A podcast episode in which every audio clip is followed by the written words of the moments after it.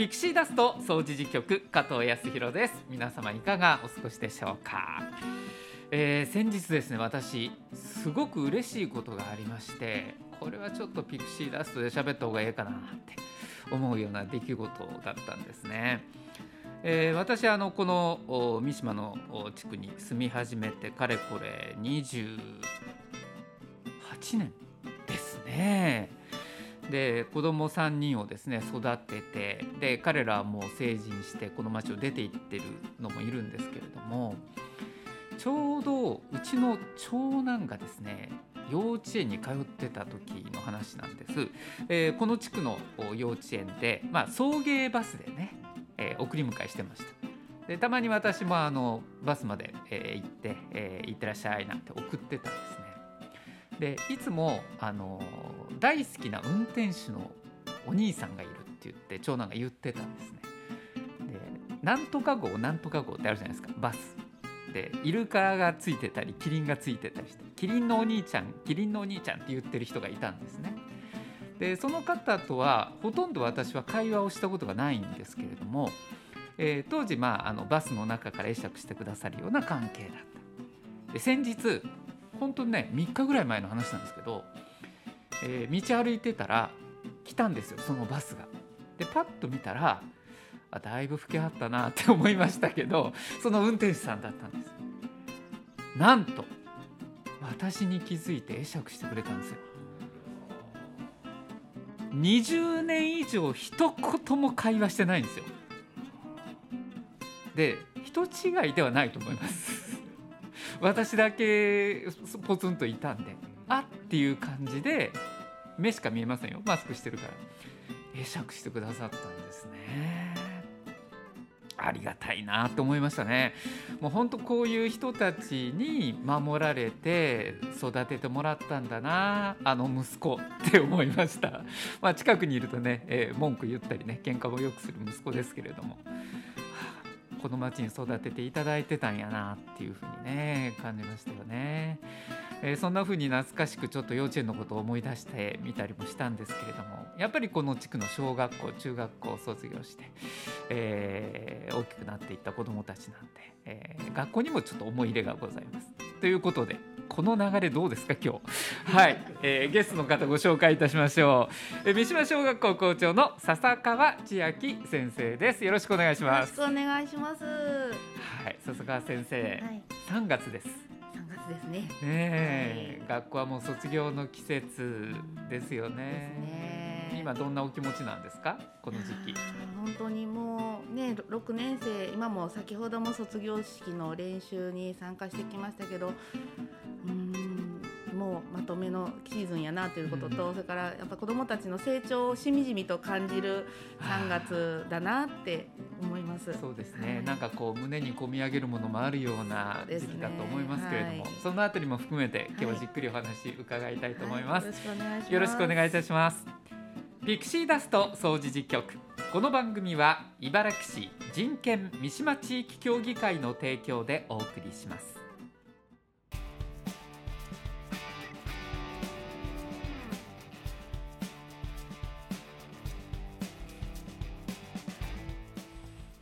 ピクシーダスト総除事局今日は三島小学校の校長笹川千秋先生とお話を進めてまいります。改めましてよろしくお願いします。よろしくお願いします。えー、先ほどもね話になりましたけれどももう今年度も締めくくりの月になりましたけれども、はい、振り返ってみてどんな1年でしたか？そうですね。あの今年は、まあ、去年一昨年とコロナ禍っていうところで今年ももちろんそのコロナ禍っていうところでは、うん、あのいろいろなところで制限はあったんですけどもとはいえあのだいぶできることが増えたなって思います。そうなんですうん、あのぱ地域に出かけたり出向いたり、それから地域と関わるっていうところでいうとやっぱり去年一昨年ってなかなかそういうことがうまくできないというかやはりお互いにねそういうところができなくってっていうところあったんですけども、うん、今年は来ていただくこともそれからこちらから出向くこともあったりして、うん、あのもちろん保護者の方が学校に来ていただくことももうあの予定通り計画通りすることもできたので、はい、あのできできることがたくさん増えて、うん、あうん、これやったらもうあのもっともっとできるなって、こう希望を持持てた1年でしたね。あいいですね、徐々にこう開いていくというか、そうですえね。ーまあ前のことを思えば前に戻っていけるような感じでかですすね。ね。子どもたちをの様子を見ていてなんかこういい意味で変化があるとか、うんそういうところは何かありましたか、あのまあそのコロナ禍でね、うんっていうところはあれど子どもたちってその限られた中でいろんなことをやるんですよ。あのすごいなって思うのは、うん。あの例えばギガスクール構想って言って一人一台タブレットっていうのを子どもたちに今学習でも使ってるんですけど、え。もちろん学習で使う私たちの想像する例えば調べ学習とか,、はい。なんかドリルをするとか、うん。そんなだけじゃなくって例えばキッズフェスタって言ってこう学校の文化祭みたいなのがあるんですけど、うん。それのチュートリアル動画を撮ってでそのそこに入る前によくあのテーマパークとかでこんなんやりましょう、これをつけましょうとかこんな準備しましょうとかいはいはい。うチュートリアル動画を撮って、ええ。でそれをその入る前に見せるみたいな形でそういうのをはあ。こう子どもたちなりにそういうことをこう柔軟に考えていくとかそういうのがすごいなって変化というか子どもたちの柔軟さとかの発想の豊かさに本当に驚きます。思いつかないようなことですよねね。僕らがね。あはい。これあったら便利やんぐらいの軽い気持ちで作れるよねって言って作っちゃうってことですか？そうなんですよ。だから結構動画とかって子どもたちにとってはもう結構敷居の低いもので、はいはい。当たり前のことなんはいですね、やってますね。うん。昔はねあのビデオを撮るって言ったら動かずに直立不動になっていや動いていいんだよ写真じゃないからみたいな時代もありましたけれどもなんですよ。もう日常になってきてるんですかね。さああの卒業式ね、まあ、これ放送してる時には多分卒業式終えている日にはなるんですけれども、えー6年間この三島小学校で過ごして旅立っていく、えー巣立っていく子どもたちに向けてまあ卒業式でももうお話になると思いますけれどもどんな思いでどんな言葉をかけてあげたいなと思いますか、うーんあのまあずっと学び続けてほしいなって思っています。うん。あの今ねその AI とかいろんなことがあって子どもたちが学ぶことでいろんな補助はあると思うんですけど、うん。でも AI は AI がこう提供した情報は正しいかどうかはまだまだわからない中でそこを吟味精選して、うん。でそのことをどう生かしていくかっていうのはやっぱり人に委ねられるものなので、うん。そういうことをずっと学び続けていきながらそういう情報も活用しながらでも学びの主体者は自分自身やって思ってほしいなって思っています、そういうところがその相手ときちんとやり取りをするっていうことにもつながってくるやろうしやっぱりパソコンとかネットだけではそういうことがあのまあ不十分というかそれって確かじゃないので。うん。しっかりと確かなものを自分の中に作るためにも人と関わってうん。でずっとずっと学び続けて育っていってほしいなって思ってます。いや今のお話伺ってね学びっていう言葉ってすごく奥が深くて幅が広いなっていうふうに僕は今受け取ったんですけどタブレットのあの画面の中で知ることができることもものすごく多いけどそれ以外っていうかその外にある世界から学べることもいっぱいあるかなと。です。はい。そういう意味で言うとこの地域に暮らしているっていうこととか地域に住んでいる人と会話することで全然世代が違うけどこんな考え方があるのかとかこんな歴史が実はあるのかとか。ねあの。掘ったら出てくるタイムカプセルがあるのかとかね。そうなんですよ。そんなことも含めていろんな学びがそこから、はい。逆にその埋めた人たちだけじゃなくて、はい。今の子どもたちがそれ見た時にどんな小学生だったんだろうっていうところで学べることもあるのかなってふっと今あの。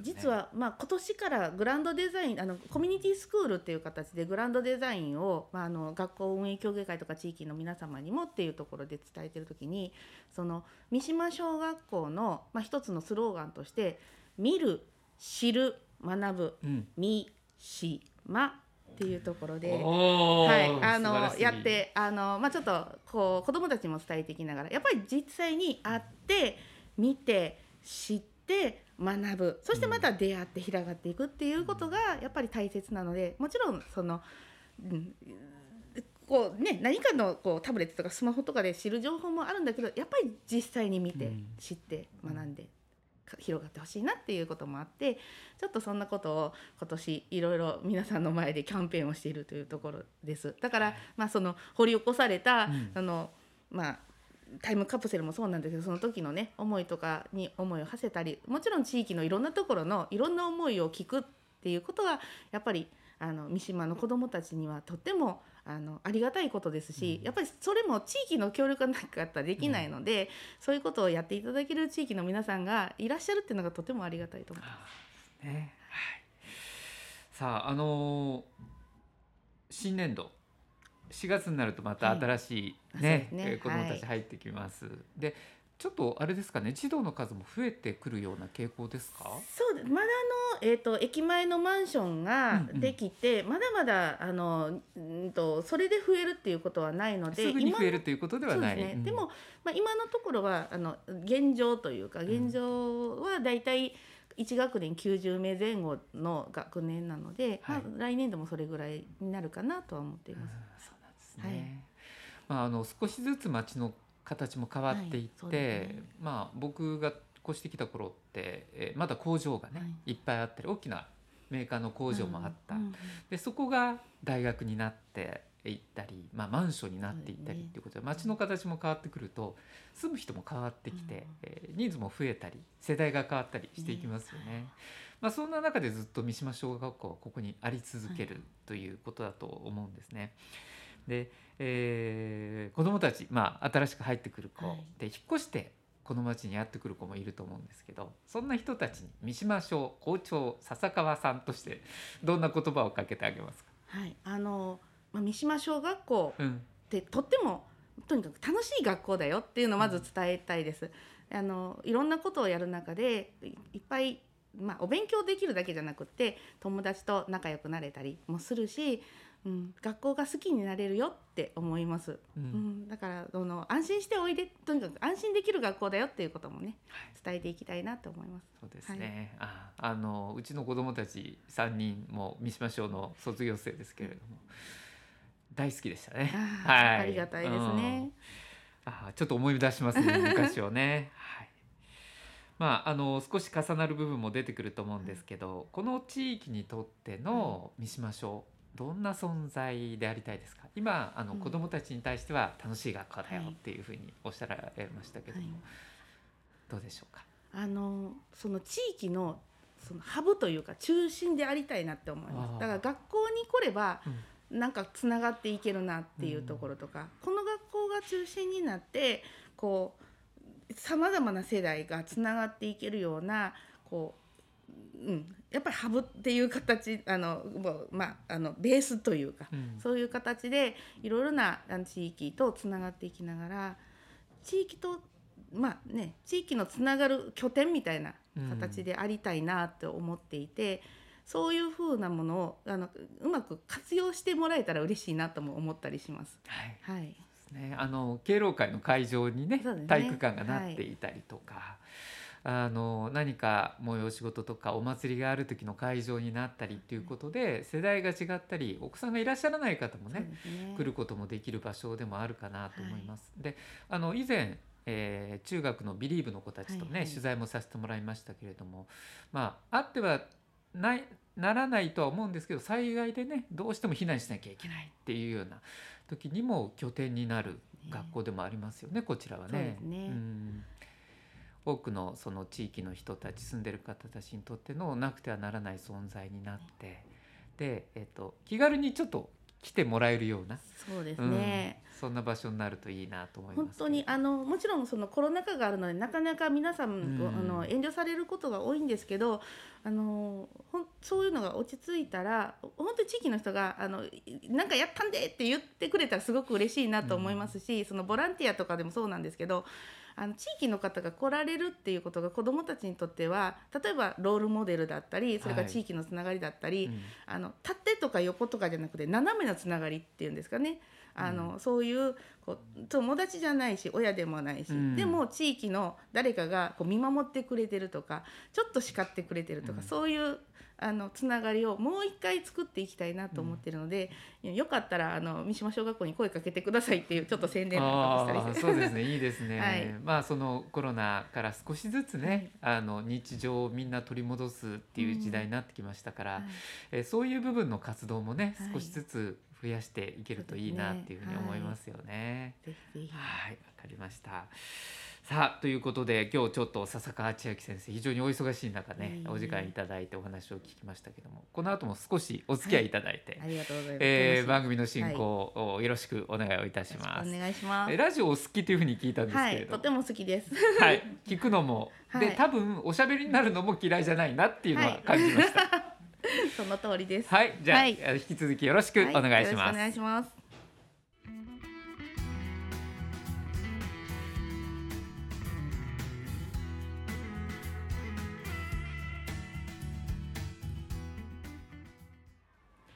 転ばぬ先のピクシーダスト。このコーナーは暮らしに役立つ情報や知って得する情報をお届けするコーナーです。知っておくと安心知っておくと得をする転ばぬ先の杖になるような情報をピックアップしてお伝えしてまいります、えー引き続き笹川先生です。よろしくお願いしよろくお願いします。さあ笹川先生あの3月、はい。うん。うん。今月は自殺対策強化月間ということなんですよね、あのちょうど季節の変わり目とか新しい生活が4月からスタートするうん。みたいな時に、えー思い悩んでっていう方が結構大勢いらっしゃるということなんですね。確かに春になってウキウキする気分の人も多いと思うんですが一方でそんな中で孤独を感じてしまう人もいらっしゃるのかなとい。う気がします。えー皆さんいかがでしょうか？悩みを抱えて困っているとか生きるのがなんか辛いなとかお近くの方がどなたか亡くなってすごく寂しい思いをしてらっしゃるとかうん。そんな方もいらっしゃるかもしれません。どうぞ一人で抱え込まずに専門の相談機関にご相談いただければなと思います。役に立つかなってお思いかもしれませんけどとりあえず一歩踏み出してお話しいただくといいんじゃないかなって思います。ご紹介します、えーこんな電話があるんです。関西命の電話、えーこれ毎日24時間受け付けています。夜中にちょっと電話してみようかなと思っても、えーお話をお聞いていただくことができると思います。関西命のちの電話の電話番号です。0663091121 0663091121番です。関西命の電話0663091121 1121番。悩んでちょっと吐き出したいなって思ったらぜひこちらの電話番号までおかけください、えー続いては命愛夢センターで行っている3月の相談事業についてです、えー人権や生活上の相談こちらは月曜日から土曜日まで午前9時から午後5時、えー受け付けておりますよ。予約がいりませんのでこちらの電話番号までおかけください。06-626-5660番。どんなことでも結構です。626の5660番です。またお仕事についてちょっと相談したいな、えーなんか仕事はしたいんだけども、えー勇気が出せないよ。みたいな方もこちらの方へ、えーおかけください。お仕事じっくり相談でございます、3月は27日月曜日午後1時30分から3時30分まで。こちらは予約が必要となります。お仕事じっくり相談予約が必要ですが3月は27日月曜日午後1時半から3時半で受け付けます。電話番号はこちら同じです。06 0ごめんなさい。072-626の5660 072-626の5660です。命や夢センターで行っている3月の相談事業です。まずは人権や生活上の相談。月曜から土曜。午前9時から午後5時まで。こちらは予約はいりません。072-626-5660へおかけください。またお仕事じっくり相談。こちらは予約が必要です、えー同じ電話番号で受け付けます。3月は27日月曜日。午後1時30分から3時30分まで。072-626-5660番で予約受け付けております。以上転ばぬ先のピクシーダストでした。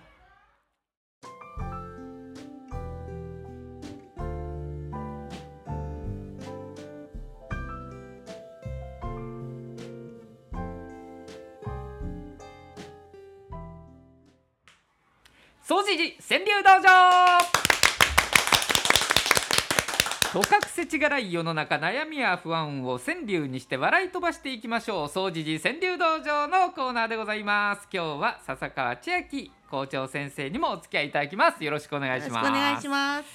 えー川柳なんですけれどもどうですか？その俳句とか川柳とか短歌っていうのはまあご自分で読まれたりとか読んあの実際見て楽しんだりとかあります？読もうっていうのはないですけど例えばサラリーマン川柳とかっていつもワクワクしながら見てたりもしますしなるほど。なんかうまいこと書くなとかって 思いますね。そうですね、ん。あれあのなんでしょうね。あの家庭の雰囲気がわかるとかあとはその時代をね象徴するようなものが入ってきたりしますけれども、ねこちらの掃除時川柳道場も多分負けてないと思うんですよ。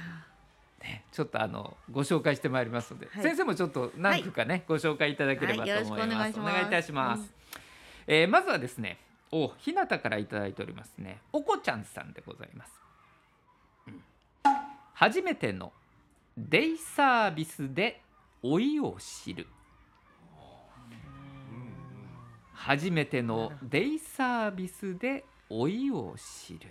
まだまだ若い。まだまだ私は大丈夫。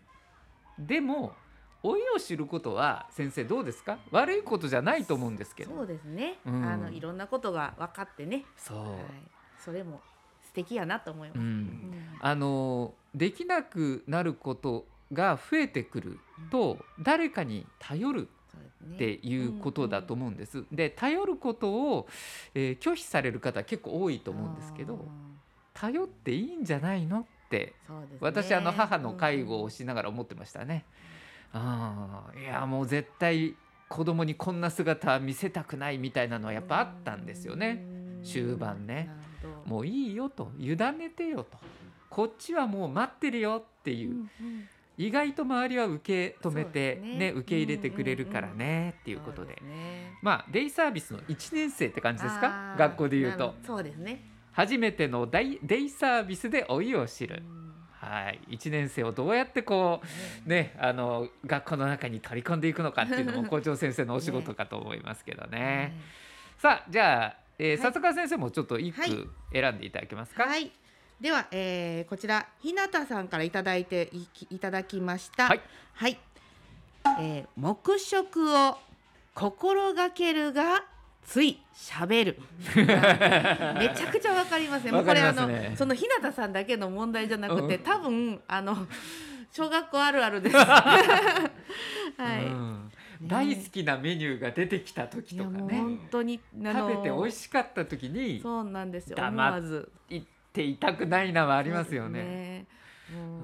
あのこれはあのみんなあのそう思ってるけど喋ってしまいますよね。ねうん、あの子供だったら美味しいなって言いたいだろうし、ねあのご高齢の方だったらこんなん作れるとか、はいね私こんなんできるよって言いたくなりますよね多分ね食べながらでもね。うんまあでもねそういうのがこう少しずつあうん。の喋れる機会が増えてきてるんじゃないかなとも思うので、ね。それちょっと嬉しく思いますね。うん。学校給食ってやっぱりあの僕らが食べてたあの もう60になるんですけど私、えー僕らが食べてた時代とやっぱりどんどん変わってきてるんだろうなって思っていてそうですね。うん。うん、その季節をこう取り入れるメニューとかってあるんですか？ありますあります。ちょうど昨日あのお。卒業のお祝いメニューだったんですよ。えー、そんなのあるんですか、はい、で昨日はそのおすましの中にに、うん。その桜の形をした花びらの形をしたかまぼこが入っいておすましとそれから子どもたちが大好きな揚げ餃子と、そして選べるデザートとっていう。ちょっと待ってください。選べるの？いや思わず今ねディレクターが選べるのって言いましたよ。選べるんです。隣で。選べるんです。か？はい。ホテルですか？ここは。いや本当にねあの一品ずつなんですけどもちろん。でも子どもたちが一番食べたいうん。デザートを、はい昨日は、ははあい、選ぶっていうのも学びの一つですもんね。そうですね。うん。できっとそのあの子はこんなん選ぶんやっていうねあはあ。の何か知るきっかけにもなるのでやっぱりあの学校の教育の中で給食っていいなって思います。あ本当だ、はい。すごいな。豊かな感じがしますね、うん。そういうのってね、はい。単にそのお金があるとかそういうことじゃない豊かさですよね。うん。そうですえーあーこれなこれももしかしたら笹川先生あー学校でもって思いますきっと。ホッキーの歌さんからいただきました。ありのままマスクはせずにありのまま。ありのままマスク外してありのままだ。マスク外してありのままね。うん、まあマスク外していいよってまあ許可されるのもどうかなって私個人的には思うんですけどそれはありのままじゃないなみたいなところもあって、でもありのままの自分っていうのをお見せていくう世の中にもなっていくのかもしれないですね。心の部分のマスクも外すっていうのも大事かもしれないなと思いますけどね。はい、先生どうですか？はい、えー、と私の方もあのあ同じホッキーの歌さんお、ホッキーの歌さん。すごいでは、えー、いきます。卒業を振り返るのは先のこと、はあ、しみる。そうね。卒業を振り返るのは先のこと。うん卒業生緊張して嬉しくて卒業していきますけど、本当に何かああ卒業したなとかあの学校時代の意味はって思うのってだいぶ経ってからかもしれないですね。うん送り出す先生の方がいろいろ思ったりとかしませんか、そうですね、まあ、もちろんそのなんだろう、うん。ねまあ、送り出す、ね、時にいろんなことを考えて多分あの先のことっていうのこれもすごくよくわかるんですね。あの、うんうん。しみじみとあああんなことあったなっていうこともあるので、うん。先生たち今はもう、ね、どう送り出すかっていうのがすごくまあ、あの大変な時期ではあるんですけどこうやってふと振り返る時に、うんあああの子たちどうしてるかなって思う瞬間は必ずやってくるので。ねはいあのユーミンの新井由美さんの「卒業写真」っていう曲がありますけれども、はい卒業写真を見るのはだいぶ時間経ってからですもんねあの歌の中でもね。そうですね。はい。うんでもまあ本当に、まあ、ひょっとしたら私たちは悲しいことがなくっても、うん。やっぱりこう振り返って見てしまうことがあるかもしれないです。うん。うん。それがねああの子たちどうしてるかな幸せに生きてるかなとかって思うのは結構みんな常々思ってるんじゃないかなと思います。そうですね、えー人混みに流されて変わっていく私をっていうはい。ねねまあ、叱ってほしいみたいなね歌詞がありますけれども、ねあれある新聞記事で読みましたけどもそれは誰かから叱ってほしいじゃなくて当時の自分から叱ってほしいっていう意味じゃないかっていう。そういう意味でも振り返るそね。その一つのすごい大事な学校生活のポイントが卒業式かな、はい。卒業かなっていう気がしますよね。えーちょっといい話をしたところで 最後はちょっと笑っていただきましょうか。えーこれも日向からいただいております。うん、目の検査。刺された答えは全部丸。隙間が見えないっていうね、うん。右ですか上ですか左ですか下ですかどうですか丸やなっていうね、えー目の検査刺された答えは全部丸。